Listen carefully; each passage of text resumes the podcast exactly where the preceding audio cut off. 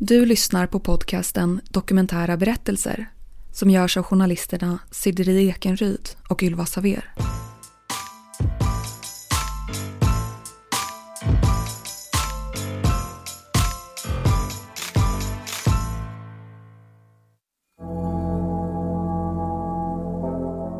Det här avsnittet ska handla om nazism.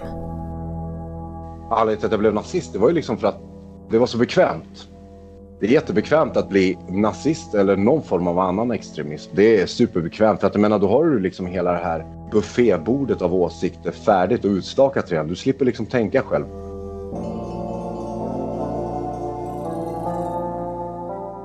Vi ska höra Jonnys berättelse om livet som nazist och vad som gjorde att han till slut ändrade livsåskådning och lämnade det livet bakom sig. De har ett högt våldskapital.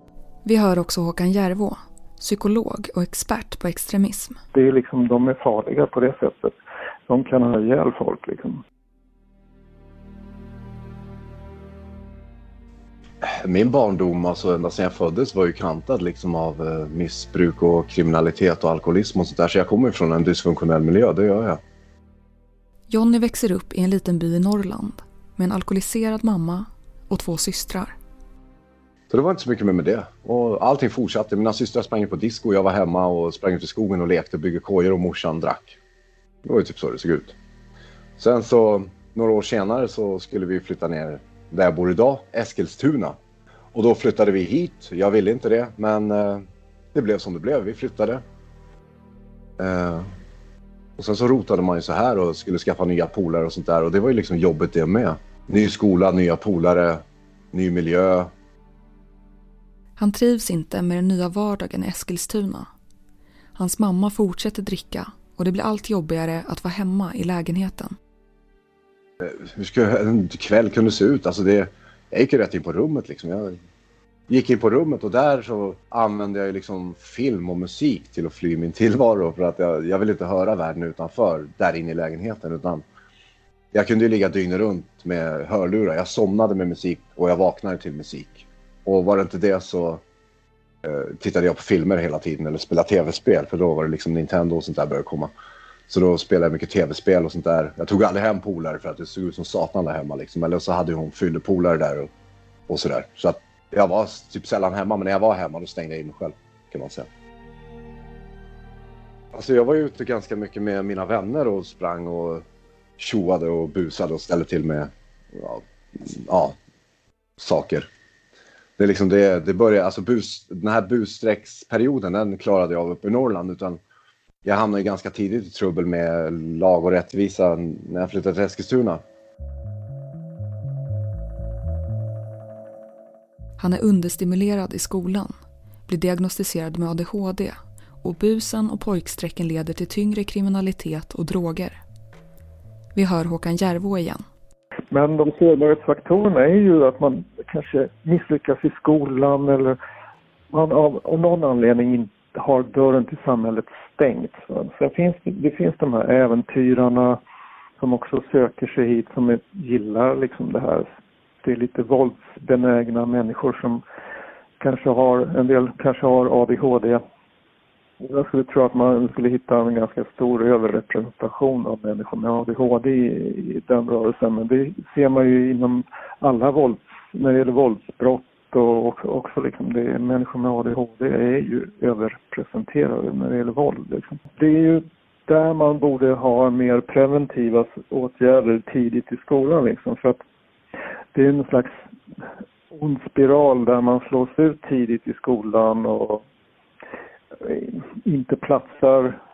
Man söker sig utanför och liksom till droger kanske eller någon, alltså man, man hamnar utanför, man ser ingen väg in i samhället som via de normala vägarna utan och då är man ganska lätt offer för att bli rekryterad till någon sån här rörelse för då får man plötsligt ett mål och mening med livet.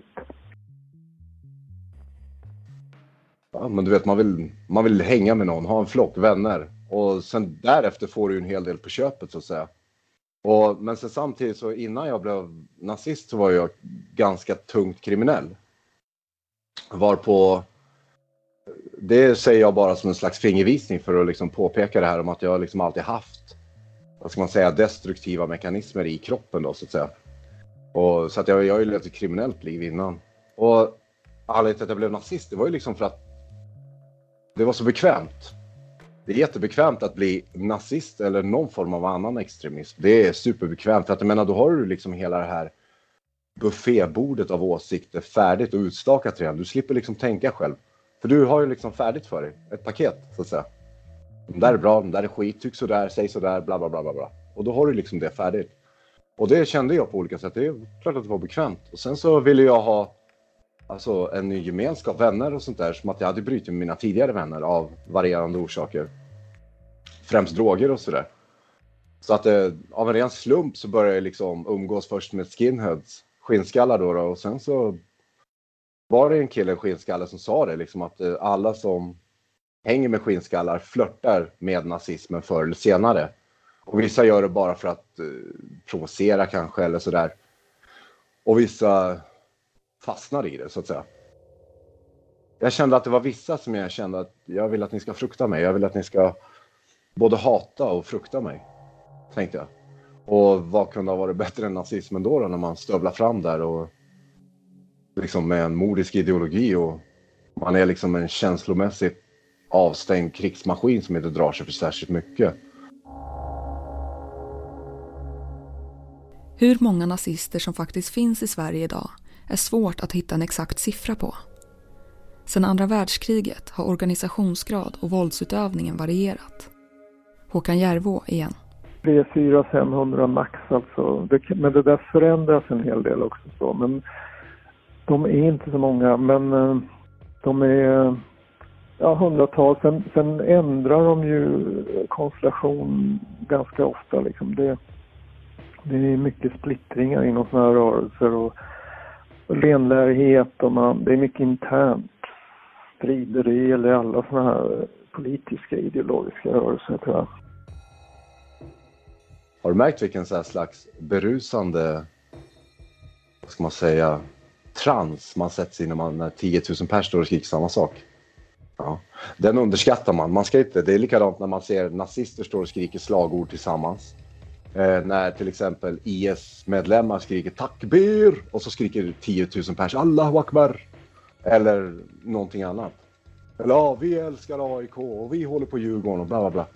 Förstår du? Det där, det är en berus, det har ju liksom en slags eh, så här subtil och berusande effekt på enskilda personer. För då känner du liksom att du stärks för att det där är en slags andliga Red Bulls eller hur man ska förklara. Det är liksom det är vitaminer för själen. Det är likadant när vi var 3000 nazister på en konsert i Tyskland och sångaren från scenen skriker ”Sieg!” och så 3000 pers Heil. Det är en känsla. Det är en speciell känsla. Det är en berusande gemenskapskänsla. Det är det. Jag tror det är mer fara med ideologisk påverkan som där man inte har någon, liksom, inte van vid att se skillnaden. Mm, jag menar, alla vet att nazister är onda liksom. Det vet minsta lilla unge liksom. Det är, inte, det är inte för att man inte vet det som man blir med in, går med i en sån här rörelse liksom. Det är inte av okunskap som man blir nazist liksom. Det, det, och så att den stora faran med dem egentligen är inte på den nivån att man påverkar samhället. Det liksom, jag det är osannolikt att man kommer att se stöveltrampande nazister på våra gator. Liksom. Det, det är min övertygelse i alla fall. Men deras fara är att de kan ju, de har ett högt våldskapital. De, kan, det är liksom, de är farliga på det sättet.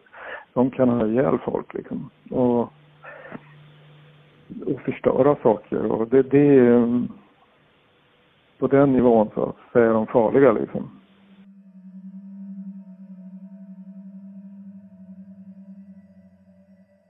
Jag såg ju en massa våldsdåd och jag begick ju en massa våldsdåd själv. Men det var aldrig någonting som jag kände skärrade mig nämnvärt utan det är liksom för att man blir ju liksom en, en slags, vad ska man säga, superskräddare av ursäkter. För liksom det till exempel eh, misshandlade jag någon, då tyckte jag att de bad om det. Och det var ju rätt för att alla sådana här extremrörelser, bland annat nazismen har ju liksom alltid det här vi slåss för en högre sak. Man känner sig själv som att jag är en soldat för en högre sak. White power, eh, vita Europa och bla bla bla. Du vet. Det är ju så, för att jag menar liksom det är det som är den här kollektiva hybrisen hos olika extremister. De, alltså till exempel om de begår ett brott och hamnar på anstalt, då ser inte de sig själva som kriminella utan de ser sig själva som uppoffrade soldater för en högre sak. När du spenderar för många år i sådana här rörelser, då blir du liksom mer eller mindre känslomässigt efterbliven. Alltså det är liksom, du stängs ju av på olika sätt. Därför att det är, det är hela det här vi mot världen-tänkandet, vi och dem, vi mot världen. Alla hatar oss, men vi hatar dem ännu mer. Så då bryr man faktiskt inte sig särskilt mycket. Men det händer ju vissa... Det har ju hänt, alltså jag har ju sett sjuka grejer. Men då har jag liksom avfärdat det med ja, men det där är inte med nazismen och det där är för att han är sjuk i huvudet till exempel och sådär. Du vet, man försöker koka ner och relativisera och ursäkta det på, i slutändan sådär. Hur såg då dagarna ut? Han lyckas inte få några jobb utan lever på bidrag. Det kunde variera eh, vad vi gjorde. Ibland så kunde det bara vara liksom att man tog det lugnt och lirade tv-spel eller gick på stan och fika och sådana där grejer. Och, men ibland så var det ju väldigt mycket politik och nazistpropaganda inblandat. Alltså man planerade olika demonstrationer, konserter, flygbladsaktioner och sådär. Så att det, det, kunde ju variera ganska ordentligt vad man gjorde och inte gjorde. Men eh, så att det, det var väl en mix på allting. Men man, det, liksom, det centrala det var ju liksom att man umgicks bara med likasinnade. Det var ju det som var det centrala.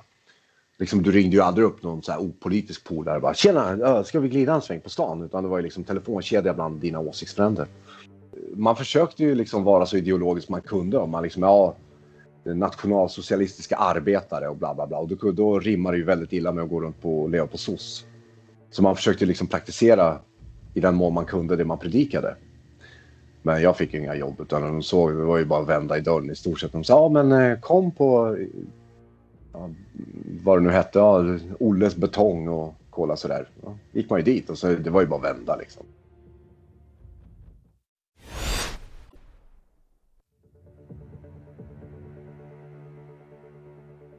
Något som till slut får honom att börja tvivla är själva livsstilen och kvinnosynen bland medlemmarna. Och då blev jag lite så här vi går och sätter upp så här flyers och klistermärken om att vi ska skydda svenska kvinnor mot utländska våldtäktsmän och bla bla bla. Allt sånt här lingot gick ut på. Men liksom kvinnor i den här rörelsen blev ju... De blir behandlade liksom antingen som husdjur eller troféer. Det är liksom ingen så här jämlikhet och skydda våra nordiska valkyrior och bla bla bla. Det finns inte.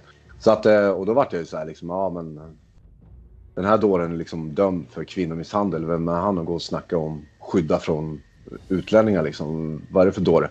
De bara, ah, men du liksom, nej men du vadå? Du, du ska väl inte hålla på, liksom det är ingen idé att hålla på och snacka. Det var mycket så här sopa under mattan attityd. Liksom, ja, vi skulle officiellt ha stark policy mot droger och jag menar det var ju skitmånga som, dels söp de ju ganska mycket många av dem och dels liksom, det var ju mycket anabola steroider förekom ju och så förekom det ju till viss mån, inte så här jättestor omfattning, med människor som bland annat tog amfetamin för att liksom orka festa och supa mer ifall vi hade besök från Tyskland här på en konsert och sånt där. Jag började liksom tvivla på alltihopa. Alltså, absolut inte initialt på ideologin eller på nazismens värderingar sådär, för det, de var, känner jag mig rätt bekväm i att ha. Och så. Men eh, just det här livet runt om, alltså de utövarna av det som jag levde tillsammans med. Under samma period som han börjar tvivla visar det sig att hans flickvän är gravid. Och då, det, liksom, det var ju en game changer deluxe liksom. Så att jag var ju tvungen att börja verkligen ransaka hela min grej. Och det, med tanke på omständigheterna så var ju inte liksom var inte det, det bästa som kunde hända för min del så att säga. Utan det var ju jag, så här, jaha, vad gör jag nu? Jag vart helt ställd. Uh, så här, jaha, okej, okay, då ska vi tampas med det här. Mm. Så det fanns ju liksom en period där när jag skulle försöka sortera ut hur jag, att jag skulle bli pappa. Att jag hade börjat tvivla. Att Jag hade mina egna så att säga åsiktsfränder hatade mig. Plus att jag hade människor på motståndarsidan som hatade mig och jag hade Säpo efter mig. Och ditan och datan. Så det var lite svettigt där ett tag måste jag säga. Det som blir avgörande för honom är när han möter en iransk högskolelektor, Mohsen Hakim. Hans tes var så här att jag, var, jag är trött på att prata om nazister, jag vill prata med nazister nu. Mohsen Hakim arbetar vid den här tiden på Mälardalens högskola där han bjuder in rasister och nazister till skolan för öppna debatter. Jonny blir ditbjuden för att delta. Men efter debatten där, då kom ju Mohsen Hakim fram till mig.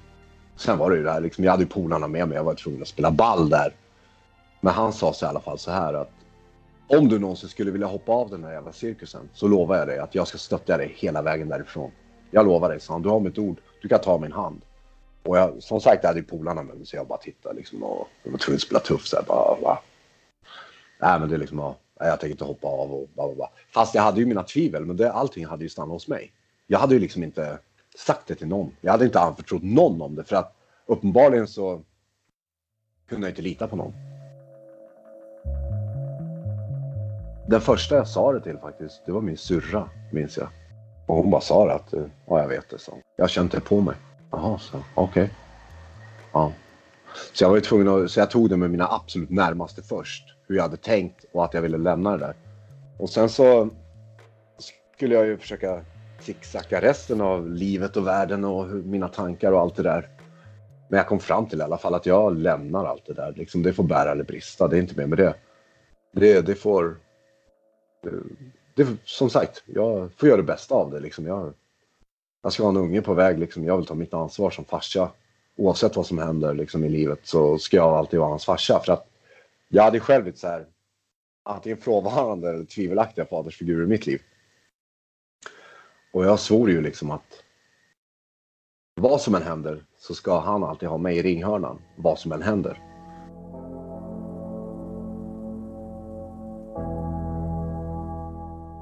Under tiden han planerar sitt avhopp blir hans morfar allvarligt sjuk i cancer.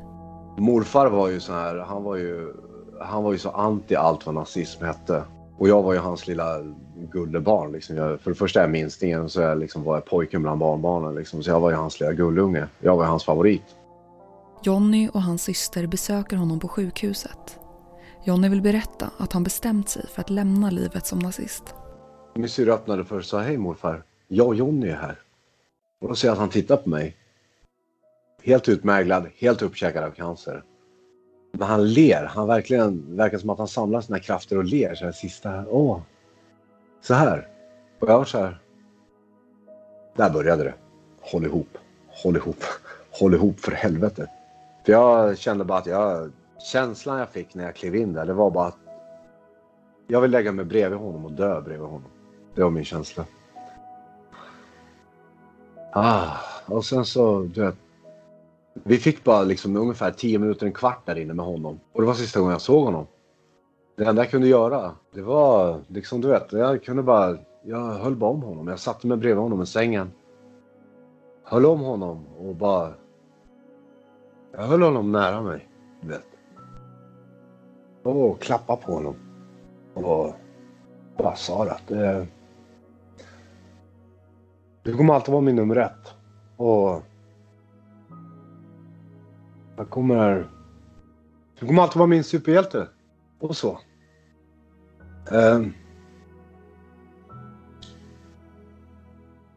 Och jag höll ihop, det gjorde jag faktiskt. Uh...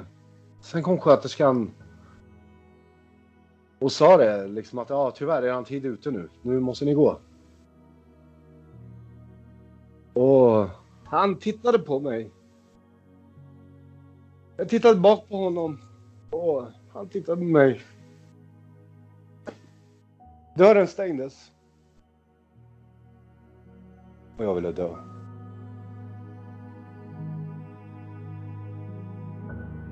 Men han får inte sagt det han vill under besöket på sjukhuset. Istället skriver han ett brev när han kommer hem, där han berättar allt. Och jag bara skrev, jag bara lät allt rinna ut på papper. Och jag postade det, jag minns jag postade det alltså direkt när jag var klar. Det var bara kuvert frimärke direkt på lådan.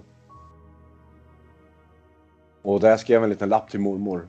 när han har sina alltså, vakna stunder, kan du läsa det här för honom då? Det är, han måste få det här med sig. Jag kommer inte fixa det annars. Och hon bara, ja, ja givetvis liksom så här. Eller hon hade gjort det. Hon hade läst brevet för honom.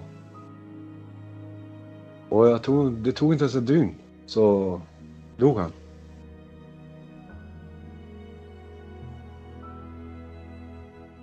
Det kräver ju väldigt mycket mer än att, att prata med en ensam psykolog. Så.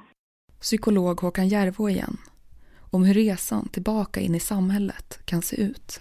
Eh, en gång i veckan, det oftast har man varit, och speciellt om man har vuxit upp i det här. Men även de som har varit med det, det, i vuxen ålder, det, Alltså, det är ju någon slags, man måste tillbaka in i samhället på något sätt. Och det kan vara en väldigt lång och plågsam process, speciellt om man har begått våldshandlingar. Så, men även när man inte har gjort det så är det en lång väg tillbaka. Man måste ju dels ideologiskt göra sig av med den här ideologin och så.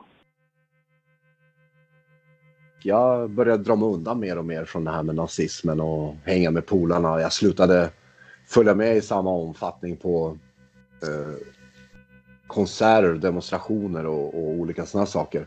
Och kom med ursäkter hela tiden. Så här, nej, fan, jag ska på ultraljud nio imorgon. Liksom, jag kan inte haka på. Och nej, typ min, min, min katt hostar upp en hårboll. Alltså jag kan inte vara med längre. Ja, men du vet, jag kommer hela tiden med ursäkter. Jonny får leva med hot och trakasserier från sina tidigare vänner inom den nazistiska rörelsen. Men med Måsen Hakim som stöd och mentor så lämnar han det livet bakom sig och börjar istället arbeta på Exit på Fryshuset där han stöttar andra som vill lämna extremistiska rörelser. Så jag vart alltså headhuntad till jobbet på Exit Fryshuset där jag skulle börja jobba socialt med, att, med klienter så att säga, människor som, alltså ungdomar som hade velat, som vill hoppa av men som kanske inte hade alla förutsättningarna i världen. Och då försökte vi hjälpa till så gott det gick. Och jag vart ju ganska snabbt populär där på Exit för att det var ju många som bara Åh, har Johnny, han, den Johnny, är det han som jobbar på Exit? Och bara, Jaha, men han är inte så här klient på Exit, så han jobbar där. Ja, han är anställd på Fryshuset Exit. Liksom. Så det var, det var jättemånga så här klienter som vi fick in, så här ungdomar. De visste ju redan vem jag var. Så där hade jag liksom en liten taktisk fördel i jobbet då, så att säga. Man finner en mening, en gemenskap. Om du tittar på de som Eh, med i sådana här vitmaktrörelsen så alltså, nio av tio är med på grund av att de har blivit rekryterade för det första och av människor som är väldigt trevliga. De har fått en gemenskap som de ofta inte hade innan. Liksom. Det, det, många av de här är liksom av någon anledning utanför samhället eller samhällets dörr har stängt till dem. Det är inte så att alla de blir nazister men det är den poolen man rekryterar från. Va? Det har ju blivit så jävla tokigt alltihopa att det är fan snorungar som springer och skjuter ihjäl varandra för småsaker och Alltså alla de här alltså, kriminella och extremister och sånt där, alla såna här som tycker att sånt där är jättehäftigt att leva såna här liv. Jag kan ju relatera många gånger till de här tanke och beteendemönstren de har. Så att är det så att jag kan, för att jag vet ju med facit i hand efter tusentals föreläsningar och hundratusentals åhörare att bland annat mina föreläsningar gör en skillnad. Och så jag tänker liksom att jag har ju liksom en annan typ av erfarenhet och kunskap om det här än liksom typ ja, politiker och socionomer och sånt där. Efter all den tid som gått och de handlingar han bevittnat och själv utfört i nazismens namn så undrar vi till slut hur Jonny ser tillbaka på åren som medlem. Men eh, den absolut värsta, en av de värsta grejerna det är att jag upplevde, om vi går till mig som person, som jag har tänkt, som jag har liksom malt och gnagt och hackat och stuvat och kokat och pocherat och allt vad du kan tänka dig. Det är det här, hur kunde jag med min intelligens gå på en sån jävla ja, usel men enkel lösning. Tro, hur kunde jag gå på allt det där? mitt självbedrägeri kickade in. Alltså jag, jag känner mig att du, alltså du är smartare än så här. Vad fan håller du på med?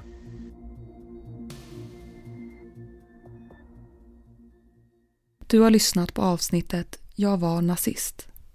Har du en livshistoria som du vill dela med dig av? Kontakta oss på kunskapsstudion gmail.com